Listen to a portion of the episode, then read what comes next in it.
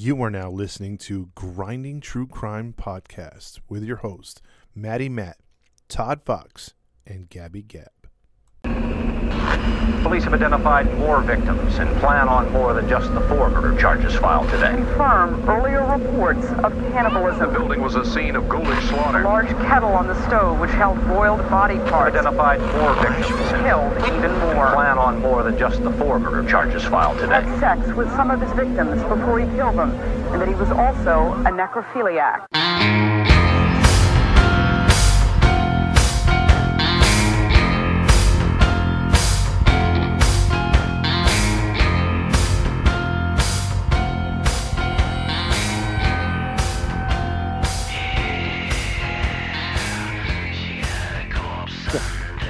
Hey, hey, hey, welcome into another episode of the Grinding True Crime Podcast with your host, Matty Matt, along with our narrator for today. Todd Fox. And it's just going to be us two for tonight, but we're going to hold it down. Um, before we get into our show, I want to let you guys know where you can find us. You can find us on Instagram, Facebook, and YouTube. Just type in Grinding True Crimes, and there you can follow our page, like our page, leave a comment on our page, subscribe to our page, and we'll greatly appreciate it. And when you leave a comment, we'll get back to you as soon as possible. If you want to listen to us on your podcast stream, just go to Podbean, Spotify, Anchor, iTunes, Pandora, Podvine, and Zencastr. And for those listening to us outside of the US, continue to listen to us on Radio Public, Breaker, Pocket Cast, and Podchaser. Once again, ladies and gentlemen, if you like what you hear and want to support what we do, we have a Patreon account for exclusively on Podbean. Uh, if you want to support our cause, you can also uh, you can leave a donation, and we give shout outs. Speaking of shout outs, I want to give a shout out to the Cookie Smith for being on a Patreon, as well as you, Kid. Thank you so much for your support, and we appreciate the love. Listeners' discretion. Oh, I'm sorry. Go ahead. I was going to say, absolutely. Absolutely. Uh, listeners' discretion is advised. We do get into details that can be um, graphic and not suitable for certain audience. So if you're squeamish or certain things are, uh, or you're sensitive to certain things such as death and um, you know, child killing, turn away. So um, just Turn away. well, just, just uh, turn your radio down. turn your radio. It, it's it might not be the podcast for you. I don't know. I mean, some people have been squeamish, and some people have been like into the horror, but not into the you know bits and pieces of comedy that we throw in there. Uh, when there's a chance to make fun of uh, not the victims, not the people the victim. involved, but just the bumbling idiot cops or uh, some of the criminals. So, yeah. Absolutely. And also want to give a shout out to Miguel and Catherine for uh, being uh, one of our lively fans for this past couple of uh, months. They've been messaging back and forth and being active. So want to give a shout out to the fans who appreciate what we do. So give give you guys giving you guys a shout out. Yeah, Catherine's been awesome. Yes. Yes. Um, we will be going live this Sunday. Um, the time we may be aiming for will be in the afternoon Pacific time. We may be looking at 6 p.m. Pacific time due to the fact that our schedule is very, very complex and that might be our available time. I know we normally do it early in the morning.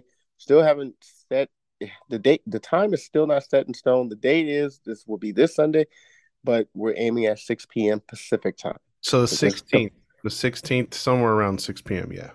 Yes. So we're just throwing that out there. All right? Mhm. Don't quote us.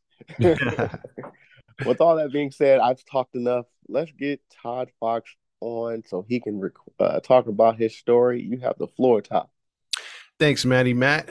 Well, if you go back, bro, um, this story is actually going to be about uh, someone very familiar. Um, because remember we talked about earlier about maybe last year or the year before Vaughn Greenwood, Skid Row slasher. Oh, yeah. Yeah, I remember him. He was from the 1974 period. Uh, Mr. Vaughn Greenwood, uh, which he was terrorizing the city of Los Angeles, the Skid Row area, and uh, you know he he racked up quite the kill count. Uh, he had 11 uh, total victims out of 12. Uh, the 12th one somehow survived, and he almost killed a famous celebrity in the process. So, uh, had it not been for them having a um, a uh, random event come up, uh, that celebrity would have been home and and we would no longer have many movies by that set celebrity. So I'm not going to give it away if you haven't heard it, but go back and listen to it if you get a chance. It's the Vaughn Greenwood Skid Row slasher episode. Um, this one's going to do with him because it's going to be in the same area.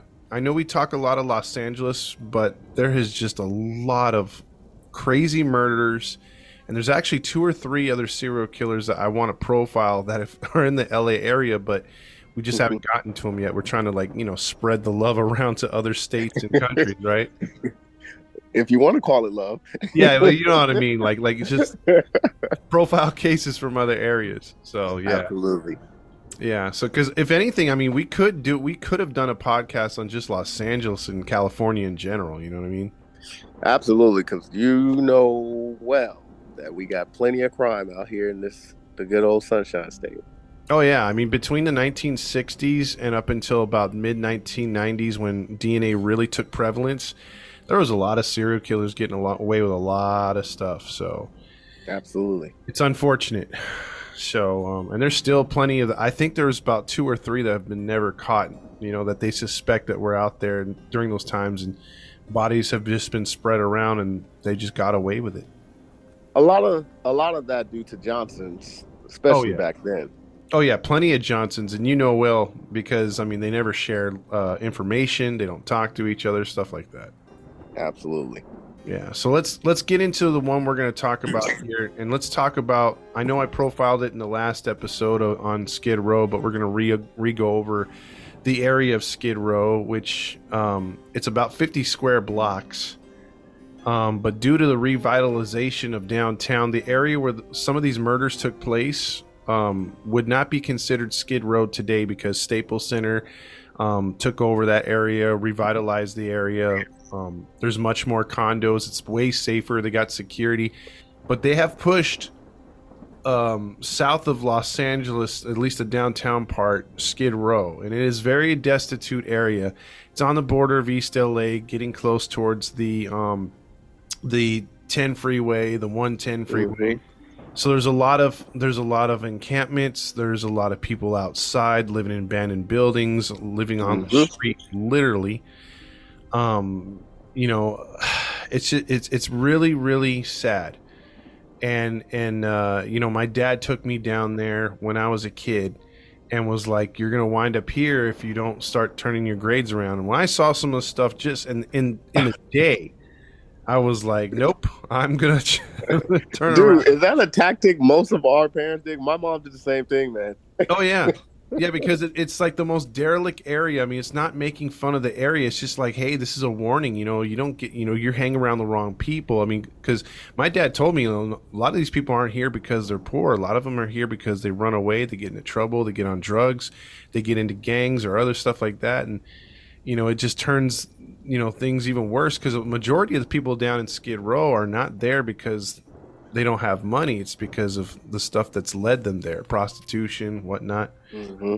So it's really sad. Um, so moving on, 2019, the last time um, that they before COVID, they took the uh, demographics of the area. Uh, consisted of 22% of the population down there is white.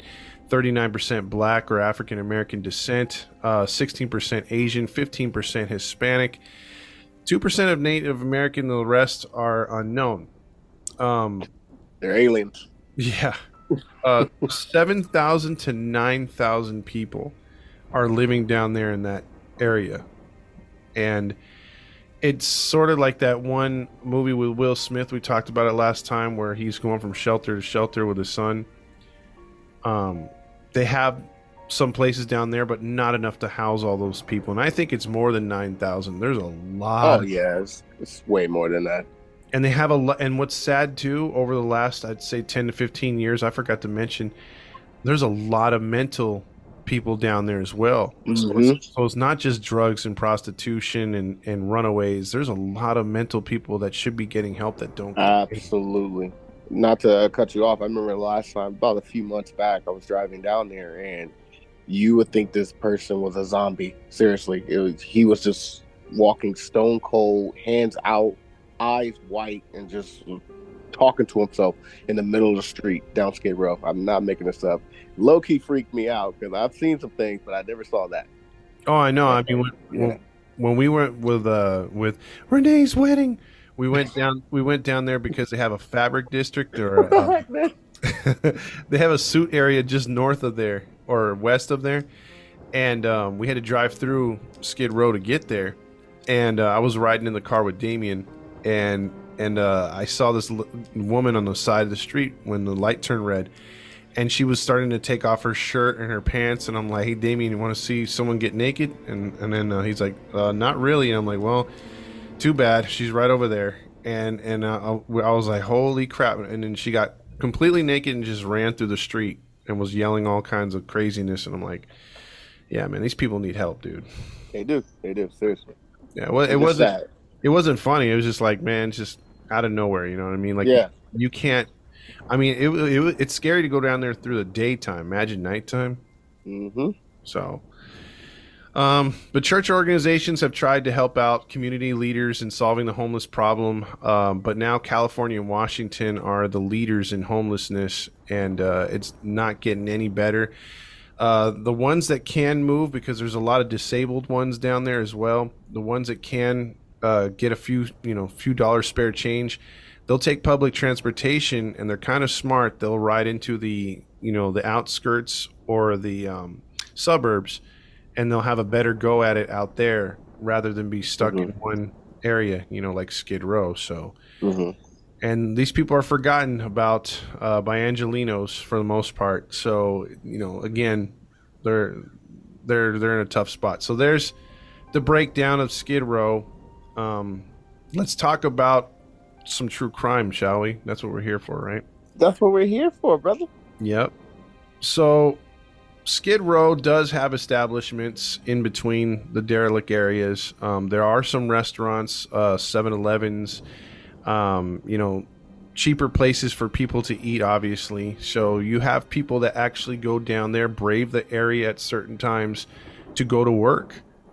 And uh, this would be the case um, in October 23rd, 1978. So already a date. Dang. Yeah, 50 year old cook Jesse Martinez was walking home from a night's work as a chef. He was not homeless, but just worked just inside the parameters of Skid Row and East Los Angeles. Mhm. On his way home, however, as he passed a marketplace that was closed for the night, uh, it was around 2 a.m., he had done all the cleanup and closed up shop. He was uh, ambushed and attacked and stabbed multiple times in the chest and the abdomen. Oof. He lied in front of the uh, establishment all night uh, because that particular part of the city was very quiet over the overnight. So he he laid there. Who knows if he was alive or not for a while, but he laid in a pool of his blood until someone in the wee hours of the morning, around six or seven at daybreak, came over and saw and found him lying um, on his back, stabbed to death. Dang. Yeah. Oof. Now, unlike the Skid Row slasher from the story we profiled before, where he would slash the victims' throats, uh, put some of their blood that would flow from their neck in paper cups, put it by their bodies, sprinkle a little salt around them, and take off their shoes for some reason and put them by their head. No, this this uh, this person was just stabbed multiple times, specifically in a, in the chest and in the stomach with a long knife, like a long blade. Oof. Yeah, so it was kind of painful. The person ble- bled out pretty fast. Um, now, these cases, like I said, this started in 1978. The Skid Row slashers' reign of terror lasted from 74 to 75, so a good year of his terror before he was caught. So this is not even four years later. And yes, there's been you know murders down in Skid Row. You know, people get shot or whatever, strangled. Mhm. But this one was a little bit eerie because of the stabbings that took place and all the murder that the Skid Row slasher had put on the community. Now all of a sudden you have this freak out sort of like it looked personal because of all the stabbing. So at first the LAPD was thinking, okay, this is a, either a random act of violence or they were looking into his background like who did he piss off type deal. Mhm. So, yeah, this was uh this was not one of those things where the cops um, put this priority either. Even though he wasn't a homeless man, you know, being a minority, unfortunately at that time, it also and he wasn't the most richest minority. If he was, he's obviously walking home late at night from a, from a job. They didn't put too much priority into this one, bro. And that's sad too, man. You know, if you're not prestige enough, you're kind of on the back burner. Yeah, and that that would that would really suck, and and the city would take some heat from this later on. But unfortunately, I mean, what good's that going to do the person's fam uh, family? So Exactly. yeah. Hey, So, man. oh, go ahead. No, I'm just saying that sucks, dude. Like you're walking home from work and all of a sudden your life ends just like that, and no one, quote unquote, really cares in, a- in a sense. Yeah, I think know? this, is, this was one of those things where the where the detectives went down there, took a report, saw that there was not really no evidence around. There was no murder weapon. There was no shoe prints. Um, just chalked it up as a random act of violence. Let's move on, Johnson. That type of deal. Pretty much, and and over there in Skid Row, it ain't well. Probably back then it wasn't that many cameras, if there is any now. No, in 1978 there was no cameras, so you have no CCTV, you have no DNA. So, That sucks. Yep. So, um, with that being said, the Skid Row stabber claimed his second victim just five days later on October 28th, 1978. This man ain't wasting no time. At all. 32 year old Jose Cortez was found stabbed to death in an alleyway. He was a homeless resident of Skid Row. People thought that he was sleeping at first until midday of that afternoon when someone came over and said, Hey, man, Jose's been sleeping too long. They rolled him over to see, because he was on his stomach in a Mhm. fetal position. They rolled him over to see that, well, I don't know how to explain this without being a little graphic, but when they rolled him over, a bunch of blood came pouring out. Uh, it was being held in by his shirt and jacket, and it just flowed out as they moved him. Uh, he, yeah, he was long dead. He'd been killed hours earlier, and when the cops got there to examine the body, they removed his jacket and shirt to look at the wounds. Mhm. They found a piece of cardboard under his shirt, and when they pulled it out, written in blood, it said Satan. What the heck? Yeah. What the heck? So you got somebody sacrificing real humans? We'll get to that, but he, when they looked at his chest, he had over 40 stab wounds above his stomach. God, dang! Yeah. Yo, what the heck? Yep. He was uh there was multiple knives used because one of the blades broke off inside of him. Yo, so this person just really just wanted to kill him, no specific reason. He'll have a reason, but when you when you hear about it later, it's not what you think. But Ah! he he, he does he does have a reason for doing what he's doing. Yeah, this is low key sounding like Richard Ramirez. Yeah. It's not good. Not good so far. Mm. So, one of the news uh, papers picked up on it. It wasn't the LA Times, but it was a press telegram. It was another newspaper that's long gone now, but it had, Mhm. it was prevalent back in the day, all the way up into the '90s, early 2000s. And um, they would call they they put two and two together and say these stabbings were too coincidental to be random acts of violence. They hadn't had any real stabbings down there in a while, maybe one or two a year compared to what happened with um, the Skid Row slasher. So they named this guy the Skid Row stabber because the slasher was already in jail at this point, obviously. Very creative. Yeah. Um, so there was no eyewitnesses, no clues to this one as well. And you know what? The cops did the same thing. They didn't close the book, but they're like, "Well, let's move on to the next murder because we got nothing on this one." You gotta do it in your Johnson voice, man. Oh yeah. Hey man, you got no you got no weapons, you got no clues. I'm all out of ideas. What about you, Johnson? He's like, well, uh, anything else going on? There's a car accident off of Whittier. Let's go to car accident then. That's all they did. so, so these two these two young men, you know, again, they're not that old. I mean, fifty year old still, I think, has some life to live, obviously, and, and then this Oh, guy, absolutely. this guy down on his luck gets murdered as well. Thirty two years old only. Damn. So, when do you think his next murder is? Well, he murdered five days later. I'm gonna up it up a notch and say he murdered within one to three days after. You are correct, sir. Um, that was October 28th. He would strike two days later before Halloween on October 30th. God damn, he ain't wasting no time. Not at all. Um, unfortunately, Mr. Bruce Drake, 46 years old, was found stabbed to death in another alley on South Kohler Street.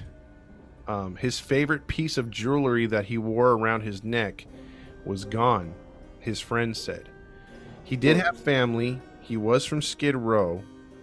When his family were notified, they automatically realized that he wasn't wearing his gold chain around his neck. Mm. So that was an, a big clue because then that means now the killer is taking a piece of uh, memorabilia. You know what I mean? Mhm. Like a trophy. hmm So again, the the police now were like, okay, uh, this might be something because the stab wounds were all over his chest again, over 25 over his chest, and multiple around his abdomen. Same thing. So this guy, this guy's getting stabbed, and repeatedly the guy bleeds out. There's just no chance for these people. And they're figuring it's got to be someone overpowering because these guys aren't small dudes. That's what I was wondering. Like, is it just one person, or is he working with someone, or? Well, they don't know at this point. I Mm. mean, there's no eyewitnesses to any of these murders. Like whoever's doing this is waiting to see, you know, who's around the area, and if they single somebody out on their own, they're getting. Mhm. Mm. So, as a police were investigating this one, and they actually were looking into it because now it's starting to make the papers a little bit.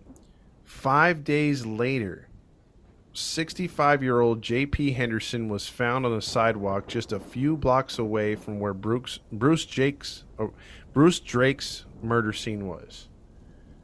So this, Five days later. yeah, so this was barely November 4th. This is right after Damn. Halloween. He's got to have a purpose. I'm just trying to figure it out. What? Like, well, I'll ask that question when we get there and we'll see if you can nail it. all right. Yeah. I'll give you a couple shots at it since we're down a woman. So, down a man, a person, whatever you want to call it. Um, yeah, I miss Gabby tonight. Um, yes, we do. But five days later, and more downtown at this point, because again, Skid Row at this point is closer to Staples Center now. Now, now with that murder scene already taking place with Bruce Drake's, that makes four guys, right? hmm Now, if you remember, um, if you remember from the Skid Row slasher, um, there was two murders. Like he killed two men a year apart at the same entryway of the historic L.A. Library. Remember?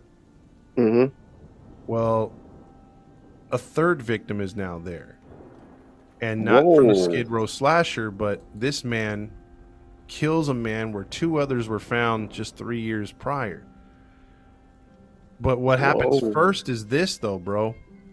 So three Skid Row residents are just down the street trying to stay warm.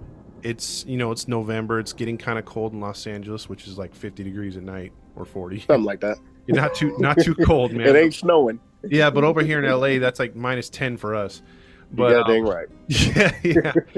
so these these three gentlemen are staying close to a fire that they made on the street. You know, it's late at night, like one, two in the morning, Uh-huh. and all of a sudden, out of the corner, crossing the streets, like one of those movies. You know, the lights are fl- flashing at nighttime because no one's driving. Downtown's kind of scarce, and you know, there's really nobody there. And this dude, you know, comes across the street. Big black guy starts walking towards these three three men and he starts just talking in a different language almost. They couldn't understand him. Mm. And they start looking at him a little bit and he starts looking at them and he starts to come towards him. He looks about six five. He looks like a football player, Dang. and he has his one arm behind his back, and the other arm is pointing at the three men. And the three stood up and looked at each other and like, "Hey, man, this you know, we've been approached by other guys because some of these some of these homeless people get beat up by gang members or just punk kids." Oh, absolutely, absolutely. Yeah, so they're standing up like, okay, well, there's three of us. If this guy attacks us, then screw him. All bets are off, right? Mm-hmm. So they stood up and they stood their ground and they said, "What are you doing? What's what's going on, fool?" And then the guy yelled at yelled at the three men and said, "I am Lucifer, or Luther. I kill winos." And then he started to mumble incoherently, and the guys looked at each other, and one of them was drinking a beer, you know, in a paper bag, and he's like, and then he just starts mumbling. He shrugged his shoulders and he walked on. And one one of the the homeless men picked up a, a stick and was like, "All right, man, you know I'm gonna have to beat this guy. We're gonna have to use a weapon because he's huge." Absolutely. But he walks off, and the three men stand their ground and they watch him. They don't sit down. They wait for him to get out of out of eyesight, and they're just like, "Man, let's make, let's make sure this guy gets away." Mhm. So as they do that, and I brought up the library, the men go to sit down finally because he's out of, you know, they can't see him anymore. They're out the danger zone. Yeah, they sit down, and immediately when they sit down, they hear screams. Dang. so, so they're like, "Oh crap!" So then they pick up stuff and they start racing towards the screams because where the screams were, is where that man was and where he walked into, and where he walked into was the entranceway of the library in downtown Los Angeles, which is just a half a block away. There they found their friend David Jones, 39 years old, bleeding heavily from the chest. The man was gone, so right away one of them picked up uh, or said, "Hey, I'm going to go call the police." He ran to the nearest payphone, and for all of you young folks out there, a payphone Oh, yeah. used to, a payphone used to be one of these things that had like AT and T or City of Bell or whatever it's called, Bell Communications. You actually put Absolutely. you put money into it like a like a candy machine, and you could make a phone call. Before the cell phones. exactly before cell phones. I know that's uh, going back a ways, but yeah, Way back. You're aging yourself, sir. I sure am. So am I. but um, these men tried to save their friend. They called 911. The police and paramedics actually made it there pretty quickly. For for being Skid Row in a in a bad part of town, they got there within minutes. Um, the paramedics ripped open his chest, or not ripped open his chest, but took off his jacket, and he proceeded to lift up his shirt. And as he was struggling to talk, when the police were also asking him, "Who did this to you?" They're trying to get some sort of dying declaration because it didn't look good. The man just said, I've been stabbed. And he lifted up his shirt enough to show his wounds. And he passed Mhm. out and died right in front of everybody. Dang. No. Yeah, he died right in front of everybody. Jesus. Yo, that sucks for the three the three friends because it's like, dude, that could have been y'all, number one. And number two, you guys were seconds away from, you know, their friend. Yeah, he was coming up on him. Yeah. Yep. Jesus, man. Well, it's good that they saw who it was, so I'm sure that uh, the, when the police are there, they'll ask, like, "Hey, did you guys see anything?" Right? Oh yeah, they they did take a sketch uh, rendition of what the man looked like. They also they also said told them what he told them, and they you know gave a description of the height and weight and everything, and they were just you know upset that this happened again. You know, like another one of their you know, friends passed away.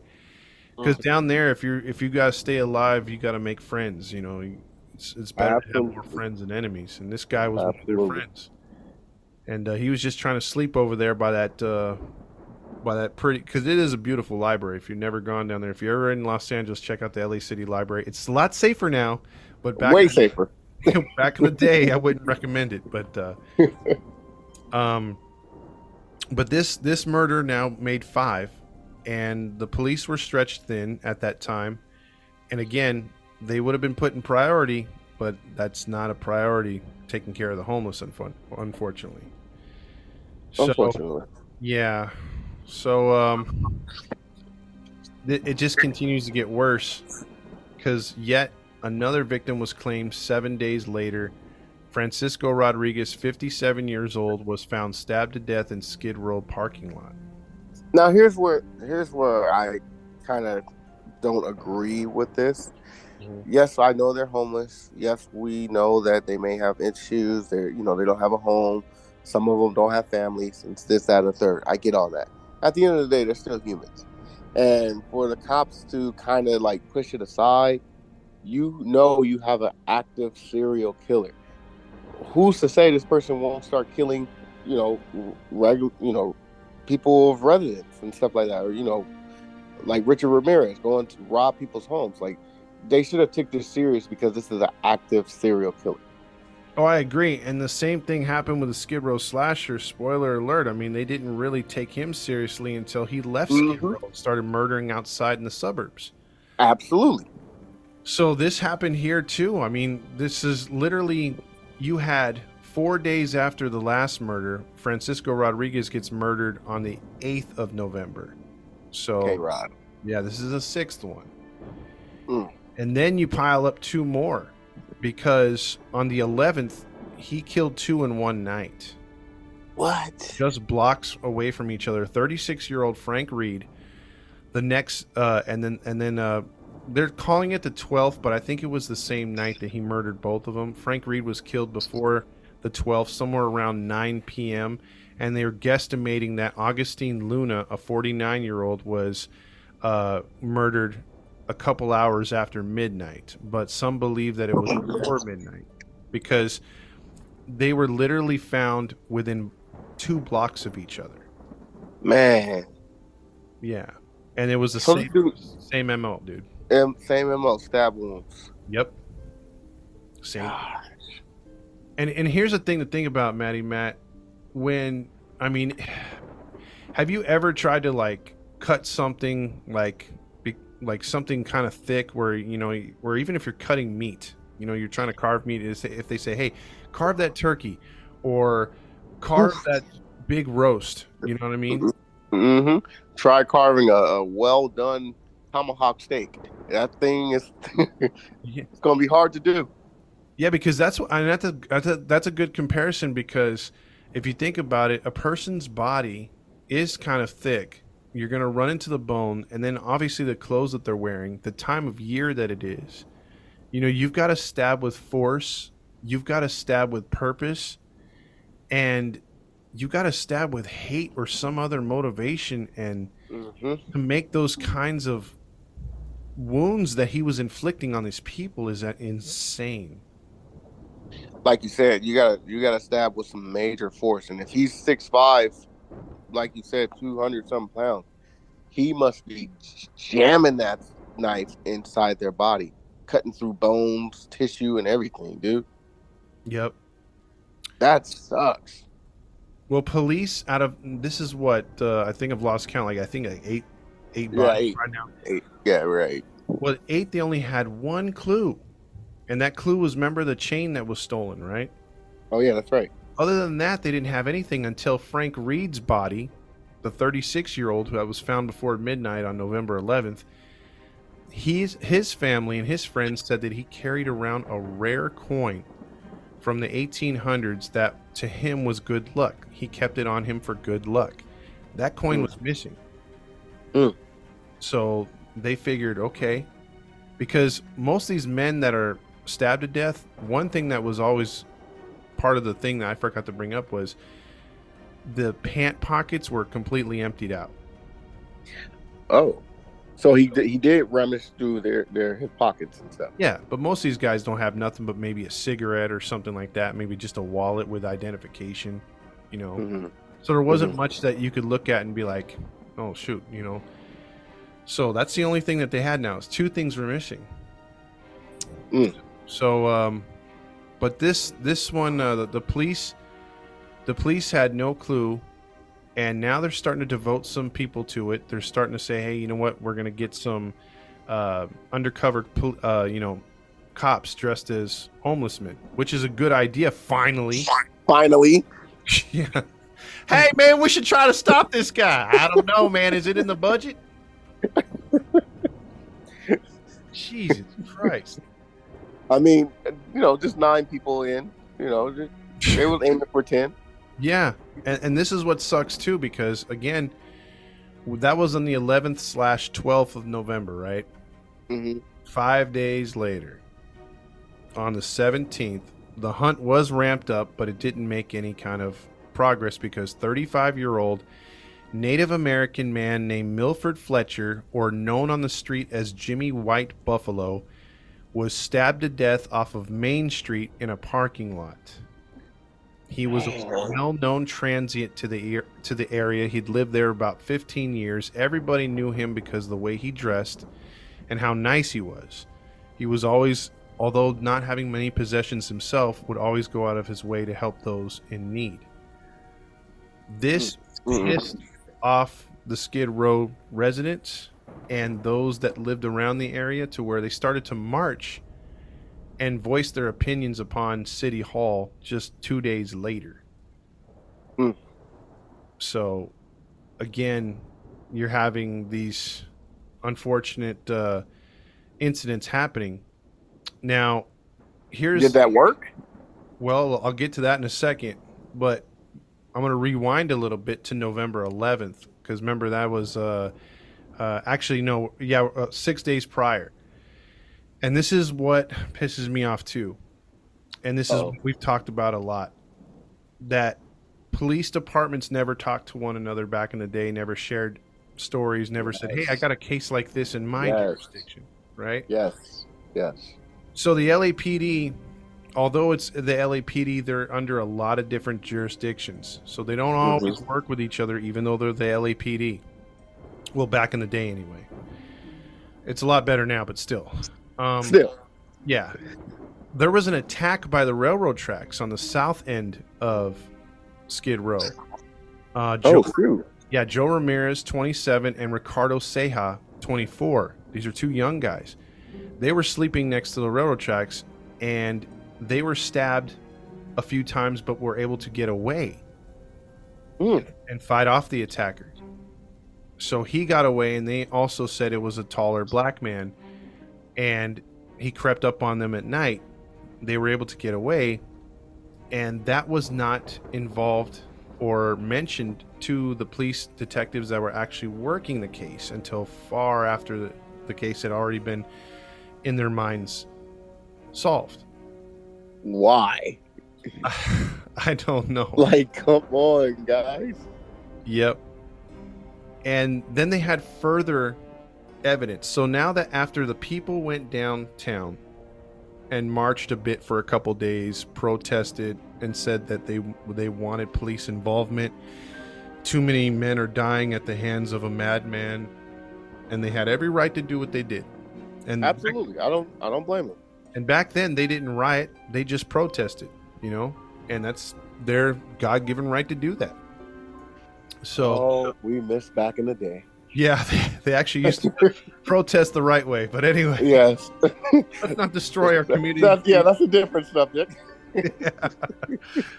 So, um, while this was happening, though, detectives and other police in the bus area of the bus terminal would find a note written on one of the uh, bathrooms at the bus terminal downtown that says, "I am Luther. I kill winos and put them out of their misery." So What the heck, man? Yeah, so now they took pictures of that because they're like, if we ever get this guy writing, maybe we can, you know, get his handwriting and compare it, you know? Mm. So that was that was just uh, four days before the day before Thanksgiving, and so now it's the day before Thanksgiving. The city's sort of in a lull. The protesting stopped.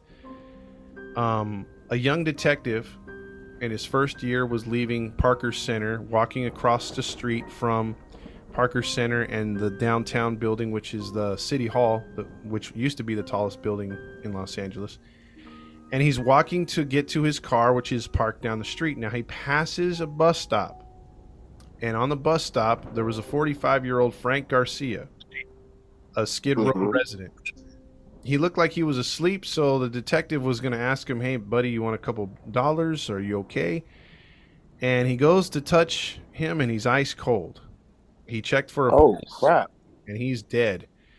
He moves the the gentleman, and he blood protrudes out of his chest. It just starts What?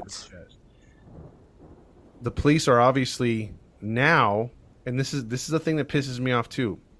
You had detectives on it. Yes they did ramp up the investigation. Yes they were putting more boots on the ground.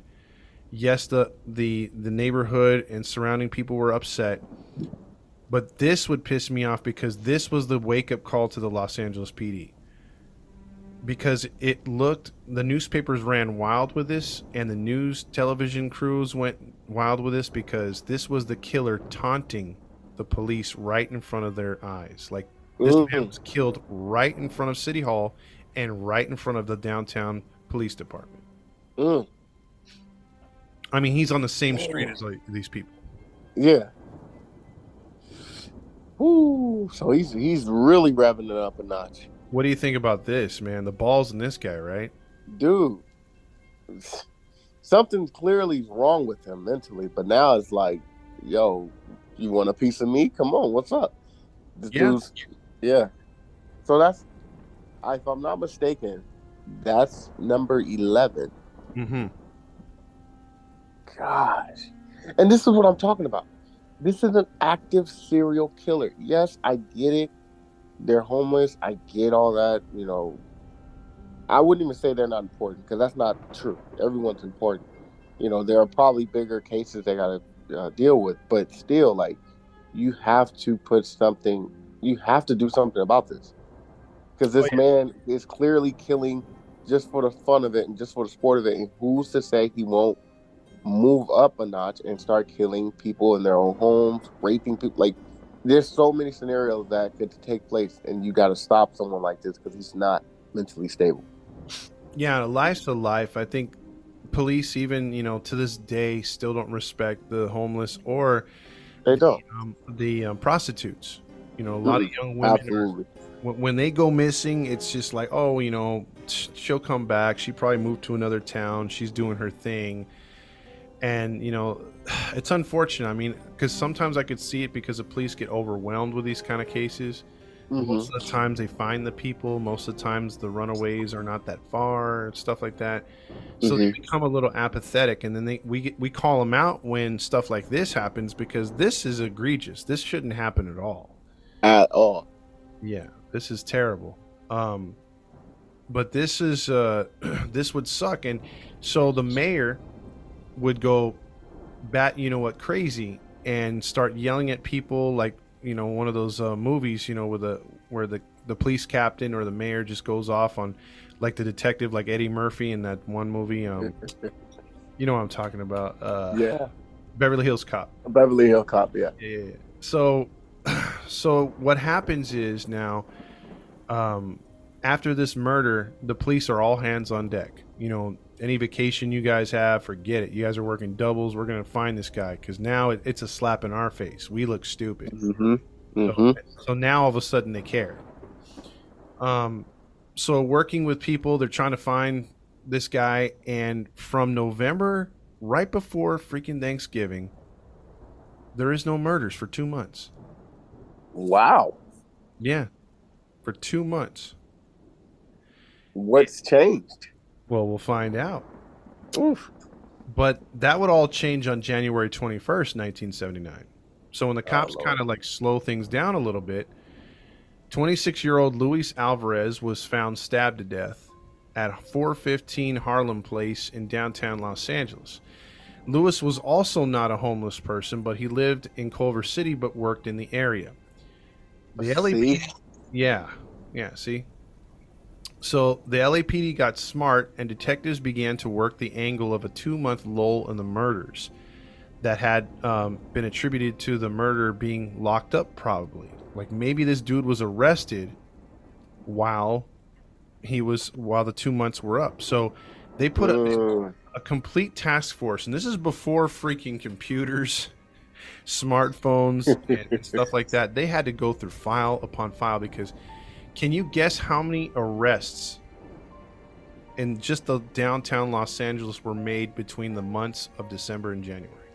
Or late Oh. November, December, January. I'm gonna say probably maybe a few hundreds, close to maybe a thousand. Oh, you're way off, buddy. More? More, a lot more. Woo! Ten thousand. Mm, wrong again, buddy. Here, here, here's what I'll give you. Between the months, or between his last murder and right before Thanksgiving and January, what did I say, 29th or 21st? Yeah. Yeah. Uh, there was 43,000 arrests. what? Yeah, in the Los Angeles area.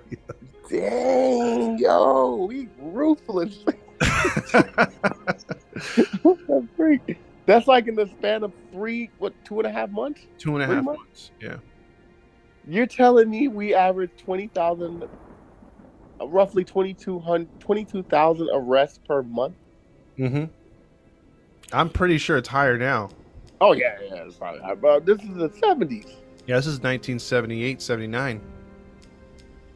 I Before I guess, was man. Well, crack was hitting the scene then, so, you know, it makes sense. Yeah, there's all kinds of stuff going on. So they actually went through all the profiles, like in all the cases and, and, and all the files about every everyone and anyone who was arrested. But they did have the advantage of knowing that it was a black male and also the size and stuff like that. So they were able to narrow it down that way. And they were trying to look into the person's past to see what he was arrested for. Mhm. So they were doing their due due gel, due Due diligence. diligence. Sorry, Yes, brother. thank you. and they came across a 29 year old black man by the name of Bobby Joe Maxwell. Yo, that sounds like a football player. Yeah, and uh, if you see a picture of him, you see, you'll know. Ooh. Uh, he was arrested because he was seen by a police officer standing over a 60 year old intoxicated homeless man with a 10 inch knife. The police officer at gunpoint, along with his partner, told the man to don't stab the person, get off of him, because he was just in the act of about to stab the older man. Oh, so they saved the guy. They saved the guy. Yeah, they they uh, he put down the weapon and they arrested him that night. So he was charged with assault and attempted murder. Mm. So who was jo- Bobby Joe Maxwell? uh, he was born in January 1950. He was the oldest of six children born to the Maxwell family from a young age. He was in and out of juvenile detention and also jail for robbery in Tennessee. So he grew up in a Tennessee area. Um, he was released on parole after threatening a grocery store clerk with a knife. So that wasn't that wasn't good. And that was So he just really, he, he just really liked knives. Yes, yes. And uh, you know, he had been in and out of jail. And so by the time he was about 26 years old in 1976, his two of his sisters had moved and got an apartment together in Los Angeles in downtown. And that's Mhm. where Bobby Joe had came down and moved to Los Angeles. So that's that was his ticket here to Los Angeles at the age Mm. of 27. So Bobby Joe had big dreams. He wanted to be a karate instructor. A lot of karate movies were coming out. He liked the genre. He liked dressing like them. As you'll see in one of his pictures where he's arrested, he's actually wearing a Japanese influenced shirt, probably got from Koreatown or Chinatown. And um, so he's he wanted to be like a dojo master and teach and you know he, he got into it and stuff but he could never come up with the funds never had a stable job so he would turn back to a life of crime and uh, his sisters you know had to bail him out a couple times and uh, he was only working part-time labor jobs because he had his record and everything. So he had also tried to rob these people in in august of 1978 prior to all the murders. And um, he held them at knife point and he was charged with you know assault with a deadly weapon. And uh, there was a kidnapping charge because he was taking them off the street into an alley. Mm. Um, he didn't get but two months for that That's a shame. he only got two months for that You were about to take a man's life. They got you at gunpoint. They see the 10 inch blade and they say, okay, okay, Johnson, book him. Or Daniel, book him for just two months. Well, no, this was this was the one before the murders. Oh, this is, yeah, that's what I'm saying. This is the one before the murder, right? Yeah, he he got The 60 year old man, right? no. The sixty year old man was uh was was the one after Thanksgiving Where- Oh, where he was arrested, and remember there was those two months in between in between there. yeah, yeah. So so basically, what I'm trying to say is, prior to the murders, he was Mhm. arrested for that and was and got out in only two months, and then became homeless because his sisters didn't want him back, and then when after he did all the murders, and then there was that two two month cold uh, period where there was no murders before the last assault. Mhm.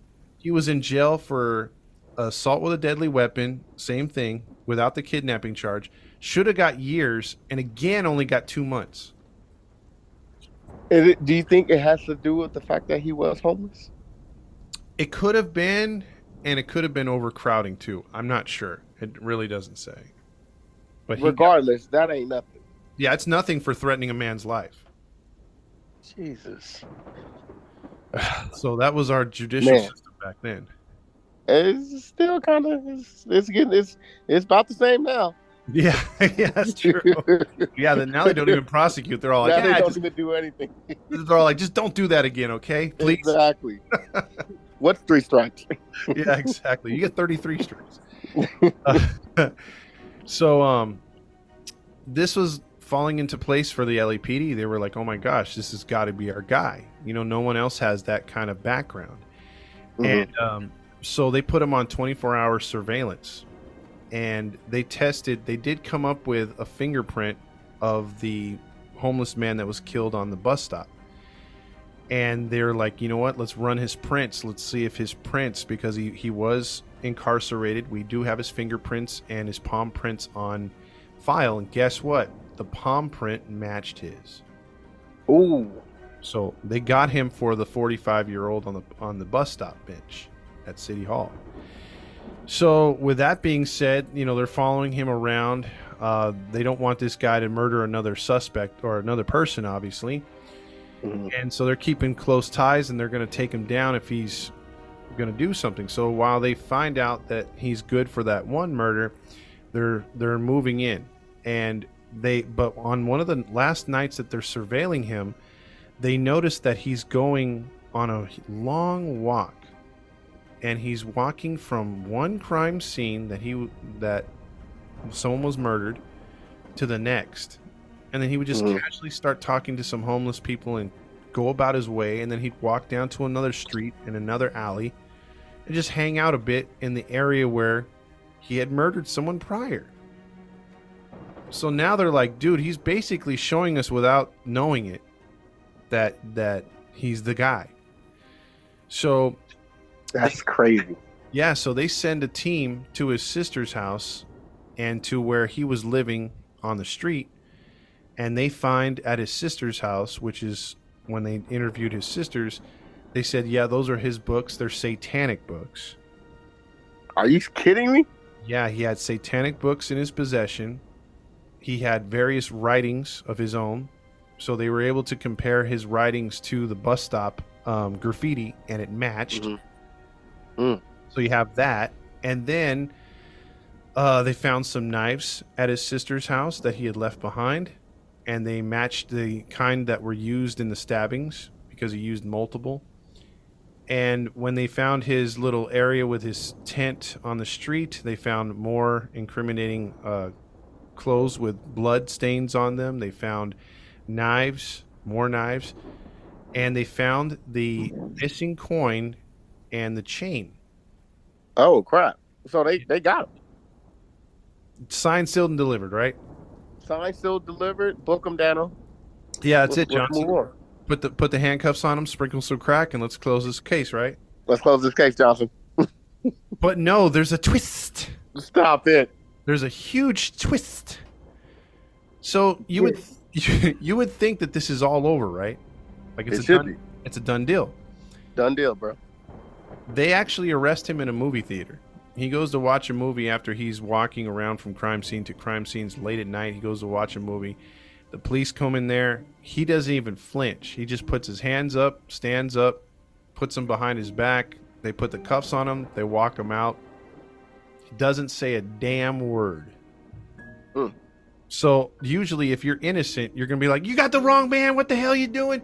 You know what I mean?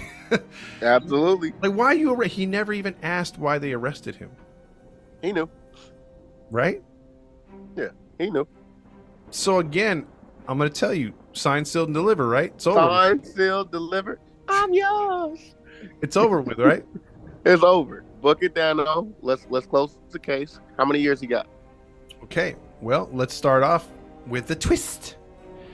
First twist in this one is he gets arrested in 79.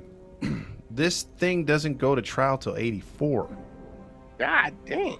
His lawyers were posturing, the they were going back and forth with the city. It was a high profile case at this point because he's got a dozen murders and it just took forever to get started and he was maintaining his innocence this entire time.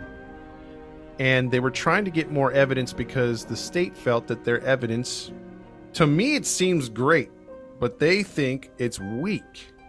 What? Yes, they think it's How? I'll explain. Uh, so, during his incarceration, he did have a cellmate, and the cellmate, right before the court date, came forward and said, "I'm a I'm an informant. I have some information." And okay. he was a convicted uh, felon, 37 years old, was facing life himself, and was trying to get himself some time released from his his uh, time spent there in incarceration. He wanted to get out at some point in his life, and he figured if I turn state's witness, I'll help things out. Mm-hmm. He said that Bobby Joe Maxwell told him that he wished that he wore gloves because that's how he felt he was caught, and that he would have never been caught had he worn gloves. So Oh yeah. So they're like, okay, that's another nail in the coffin. We should have this one. You know, we, we can we can at least pin eleven murders on him, maybe the twelfth one too. We don't know if he's done that one. We we we have information about the attempted murders, so we got that too. So they're thinking, man, we get we got now we got plenty of evidence and stuff, right? Mm-hmm. and they were trying to get the death penalty on him. And obviously, the death penalty was stopped in California, but they were still trying to at least get him on death row. you know, at life at worst, right? At, at worst. Yeah. So Bobby Joe, uh, he he got sentenced to life for the murders. Okay. Mhm. Again, you would think this is the end of the story. Y'all come back now. You hear? We'll see you next. time, right? Wrap it up, man. Wrap it up, Johnson. Right? They already seen the crack on him. You know, we've already knocked him out. Oh, it's sprinkled. Yeah, it's sprinkled, man. It's, it's a done deal. It's over with. It's a done deal. It's in the oven. Yeah, it's in the oven. Chick Hearn is like the butter's getting hard. You know, all that stuff. Everything jiggling. Yeah. Not so, my man. Not This is stupid. Yeah. This is ridiculous. and you will you will not you will be pissed off.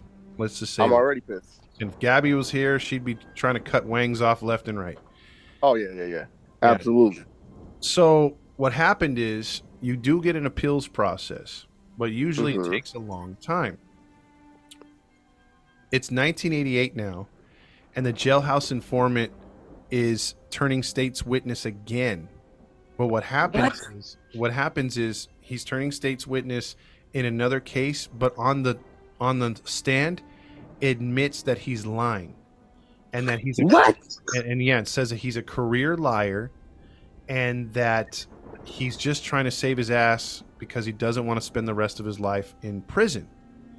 So not only does it blow away Mm, that mm, mm. case he's testifying in, now it screws up every other case that he's testified about another, you know, because he's he's he's pretty much a snitch, but he's Pretty now much.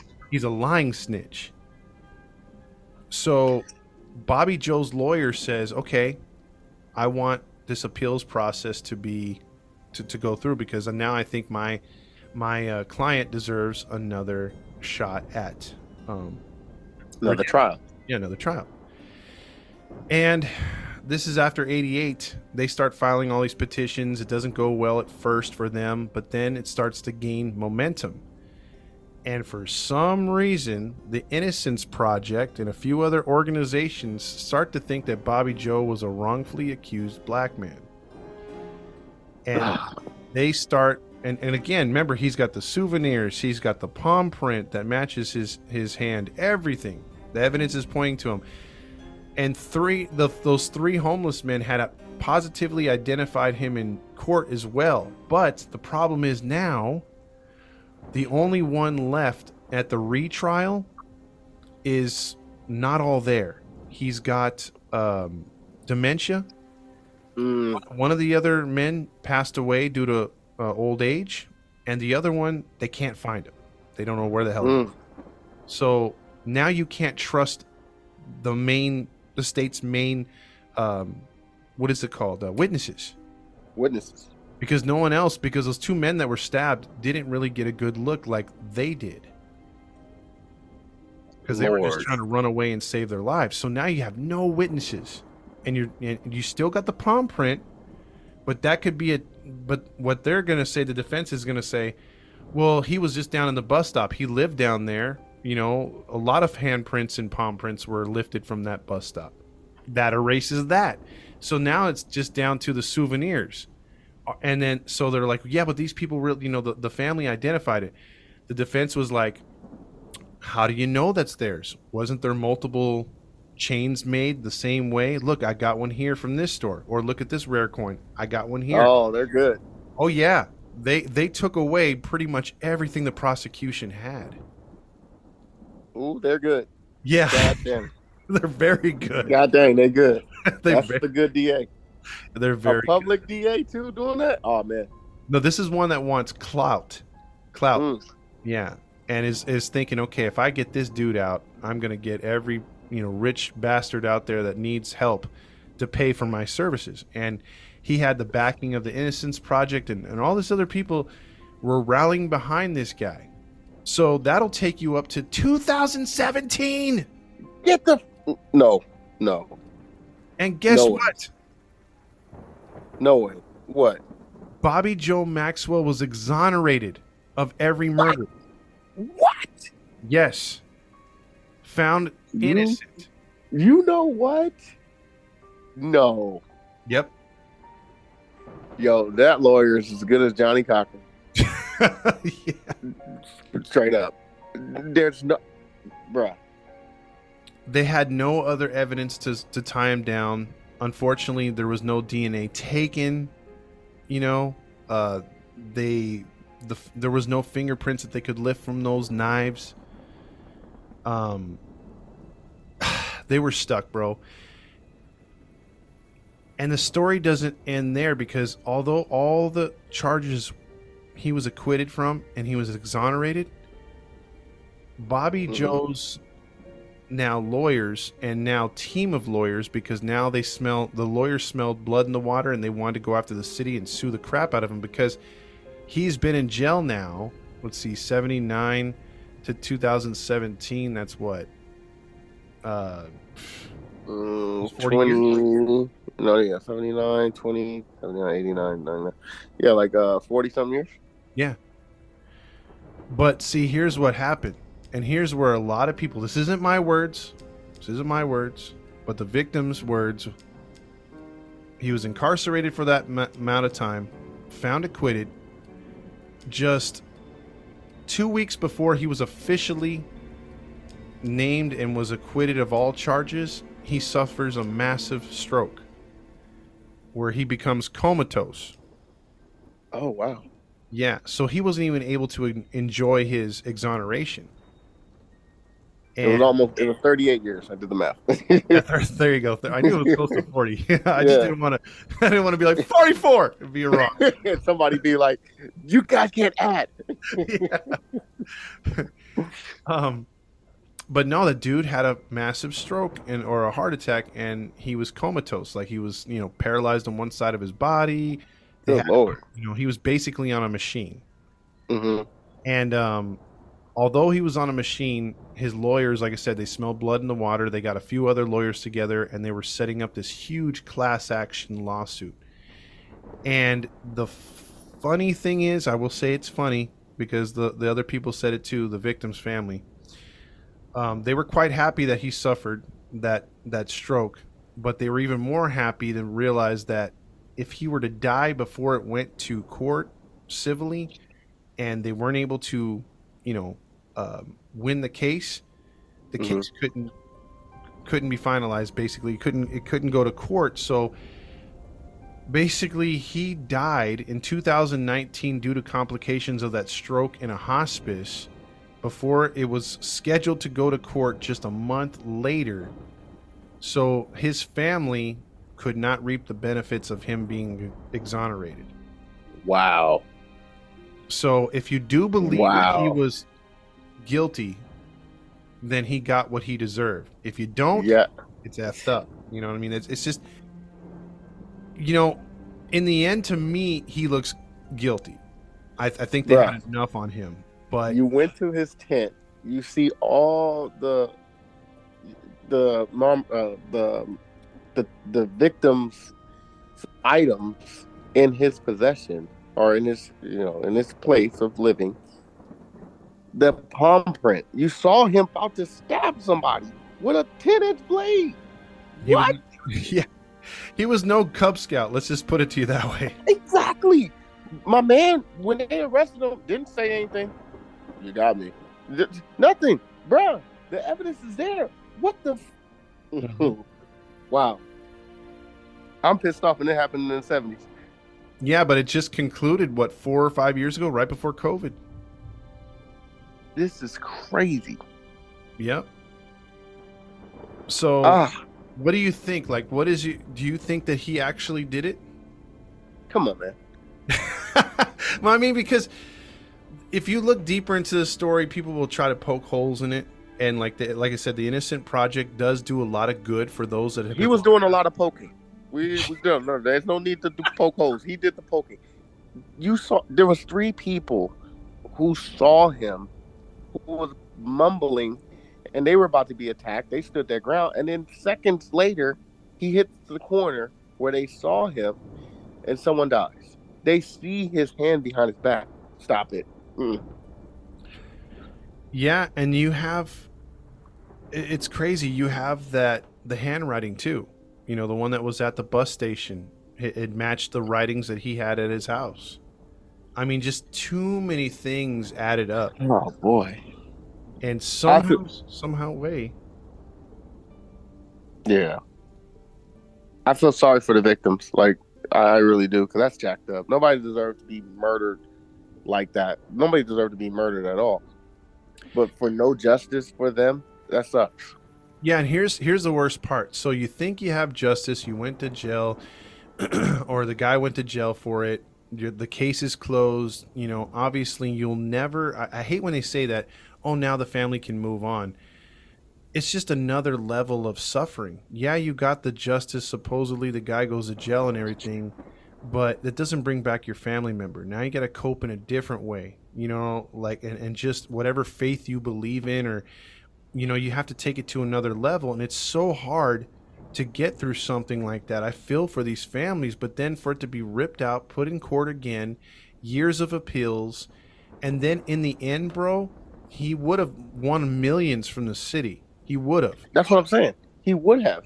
yeah he would have won millions and he was a killer and then on top of that all those families those cases are technically reopened they're, And that's what I'm talking they're unsolved and this and this is what not to cut you off. This is what annoys me. Yes, he served time, but he is he's cleared of that. hmm like the, it in the record it says basically those cases are open like there's no no one to be uh charged for that and it's like come on now Why, Yep. what, what are we doing And, and that's so sad. I mean, you're absolutely correct. I mean, that's 12 people at least that you know you don't you don't have a conclusion to their story. You know what I mean? Like like it's technically left open. Maybe the family's like, well, we know the person that went to it, but if you look it up, it's like, no, it's unsolved.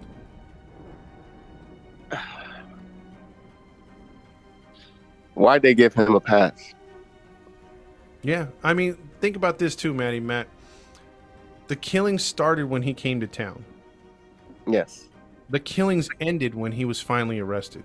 There was never Yes. there was never any killings comparable to that one, to any of those after that period.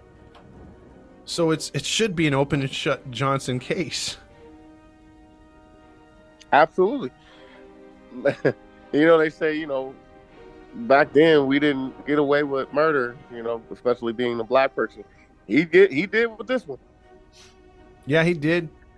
But, you know, whether you believe in karma, what goes around comes around, he wasn't able to enjoy it and he never got any money out of it. At least those two things happened because, I mean, imagine if that dude is still alive, you know, I mean, because he's born in 50, so he, today he would be about, what, 73?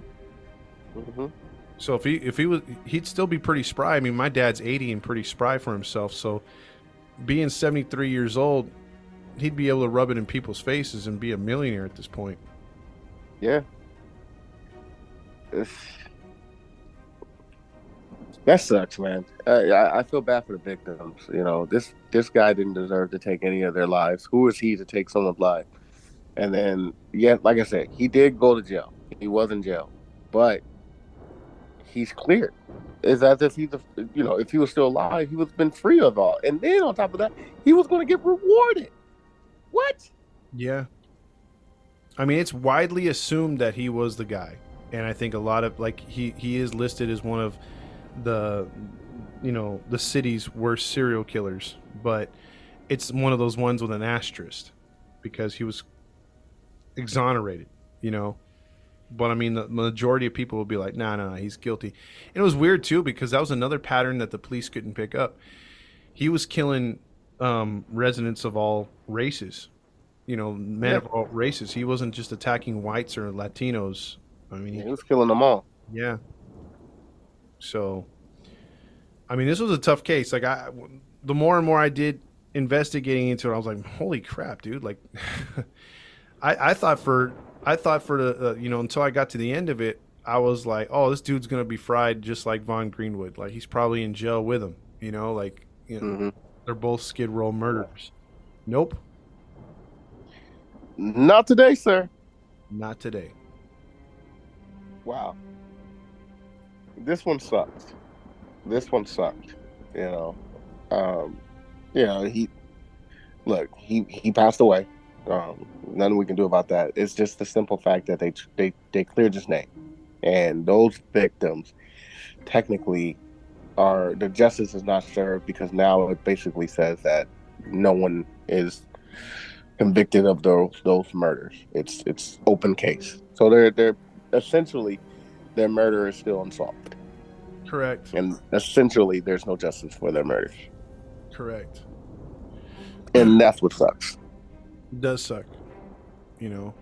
And and one other thing I'll add to this is with all the violence that happened between the years of 1974 with Vaughn Greenwood and leading into 1979 with Bobby Joe, um, I forgot his last name, uh, Um, uh, Maxwell. Maxwell. There you go. um, you would think this would bring awareness down to Skid Row, and it really didn't. Because if you remember, in the early 80s, just a couple years later, 81, 82 even, that's when the Richard Ramirez stuff started. And he started Mhm. down there in the Skid Row area. Um, so that area's never really learned or moved on to better and bigger things. And at times there still is murderers down there. Um, so again, if you're in the Los Angeles area, please do not make a wrong turn towards um, Skid Row. It's it's not a fun place. It's not. We're not trying to scare you. It's not like you're gonna drive down there and then boom, you're dead or anything like that. But it's just, it's just, you just definitely got to be careful over there because it is a sight to see. And if you are someone who's very, you know, uh, what's the word I'm looking for? Nervous or you know, kind of paranoid and stuff like that, or gets really scared, it might not be a safe area for you because some people can feed off of fear and they might try to take advantage of you of that. and you will still stand out as a um, what is it called a vacationer or as a tourist Tourist. so if you're daring enough to go down there make sure you have something to give them and even if then i mean you might get mobbed if they see you coming down there. Um, it is it is a it is a tough place to be like i said in the daytime. And again yeah like matt said it's not like a war zone or nothing. It's just your your chances of being assaulted or robbed or just some seeing something scary or something you don't want to see goes way up down there. So Absolutely. Yeah. But that's a that's a sad fact of life, and uh, Skid Row's been around since what the market crash, uh, the, the Great Depression. So it's been around for Dang, that that that long? yeah, it's almost hundred years. Yee. Yeah. So, but that's my story for tonight, my man. Well, thank you, Tad Fox, for breaking down that story for us and the audience. We appreciate that, man. Not a good conclusion that we wish happened, but it is what it is. Mm-hmm. With all that being said, we are about to sign out of here. But before we go, a little brief uh, introduction of where you can find us. You can find us on Instagram, Facebook, and YouTube. Once again, just type in Grinding True Crimes, and there you can follow our page, like our page, and do all those things to our page. And we'll get back to you on our page. you can continue to listen to us on your podcast stream. Just go to Podbean, Spotify, Anchor, iTunes, Pandora, Podvine. And for those outside the U.S., uh, Radio Public, Breaker, Pocket Cast, and Podchaser. And once again, uh, we have a Patreon account on Podbean if you would like to support what we do. With all that being said, um, this has been the Grinding True Crime, two third of the Grinding True Crime podcast. Gabby Gab. Hopefully, we'll be back uh, for our next show. Uh, but uh, we held it down. So thank you, Todd Fox. Yeah, you're welcome, man. It just we didn't have the Wang references or the Yeah, we. Oh, I'm sure the Wangs would have been refer- uh, referenced a lot on this. Oh yeah, and I think and I- I wanted to hear her outrage too because I know how she gets when there's cases like this. So Very animated. Very. But with all good things that must come to an end, and we out of here. So uh, we want to just let y'all know you can catch us next time. So this has been uh, Grinding True Crimes, and this has been your host Maddie Matt, along with, Todd Fox. and we are out. Toodles. oh, yeah. no, no. Hey, I'm just saying my last line. Well, you gotta say y'all come back here. You hear? Hey, y'all go down yonder. Y'all come back now. Afterwards, y'all here.